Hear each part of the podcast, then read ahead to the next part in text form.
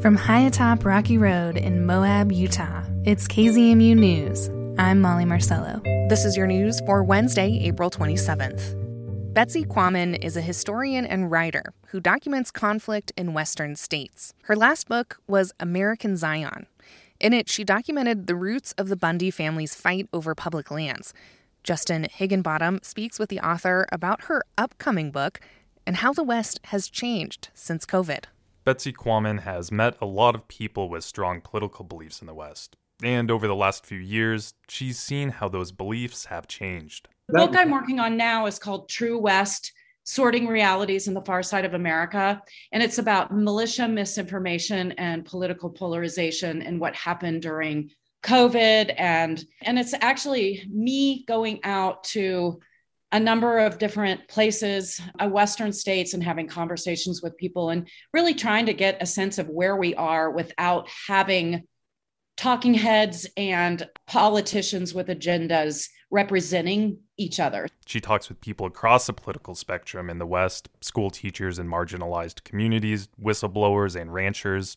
And she talks with those that seem like they've left the spectrum altogether anti vaxxers, QAnon believers, militia members you know we're at a point where relationships are breaking down so dramatically. And what i've found is that i can talk to anybody. I mean i had a guy start the conversation telling me he'd been radicalized and he invited me out to his ranch for the weekend and he's one of my favorite humans ever i mean i talk to him on a regular basis and and i spent a lot of time myself being angry during the trump years and and still have a great deal of trepidation about what's happening in this country. But I do think that when you get around people with agendas or people, you know, who are making money doing clickbaiting um, or people who are lying, uh, you actually um, are able to, if you have the opportunity, um, build relationships. And and so it's kind of my own activism this book. With her last book she spent time with the bundys the ranching family that has battled the federal government over land use.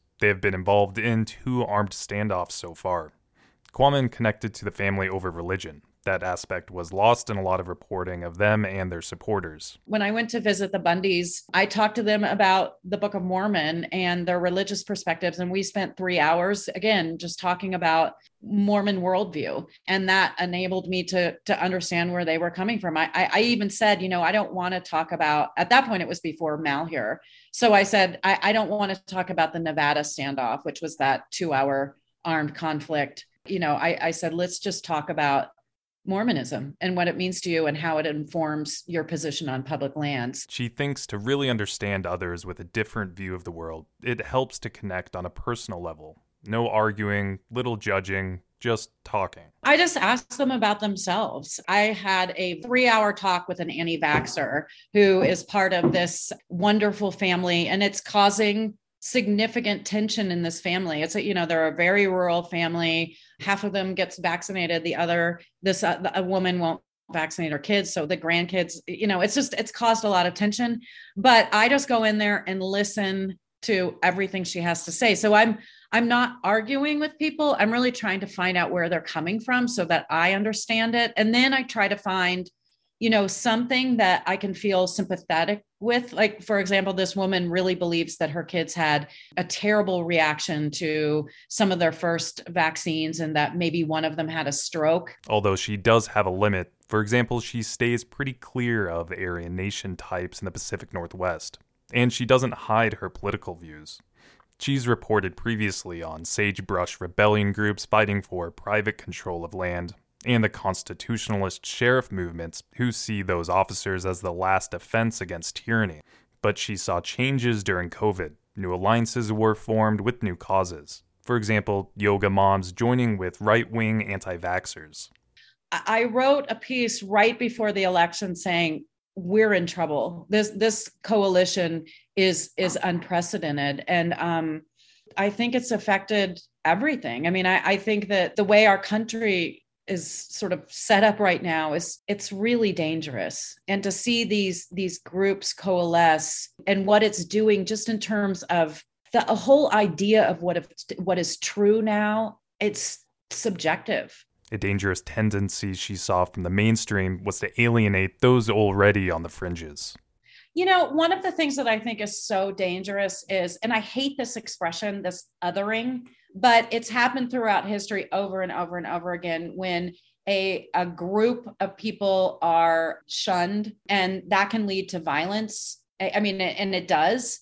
And so if if we on both sides because i've i've heard liberals talk about people living in rural communities being ignorant or people who believe scientific misinformation you know are stupid. That's so dangerous. And then you go to again this conspiracy theorists that that are doing these red pill events and you know, you'll hear them get up and call liberals socialists and communists. And you know communists i mean that that was used to other a group of people uh, as recently as the 50s and it still has like this cachet. But if we continue to let people explain who we are without being in relationship with one another that's when things get dangerous. She thinks that the west would benefit from more empathy especially in such polarizing times you don't have to compromise your own values, you just have to listen. They're just folks trying to understand what the hell is going on just like me and they they have very specific impressions of people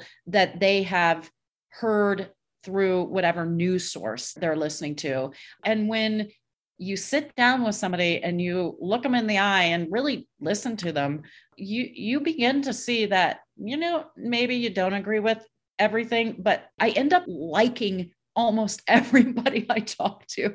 And that feels good. I mean, it feels good after being mad. In the future, she sees continued conflict around COVID, but also groups focusing on critical race theory in school and election integrity.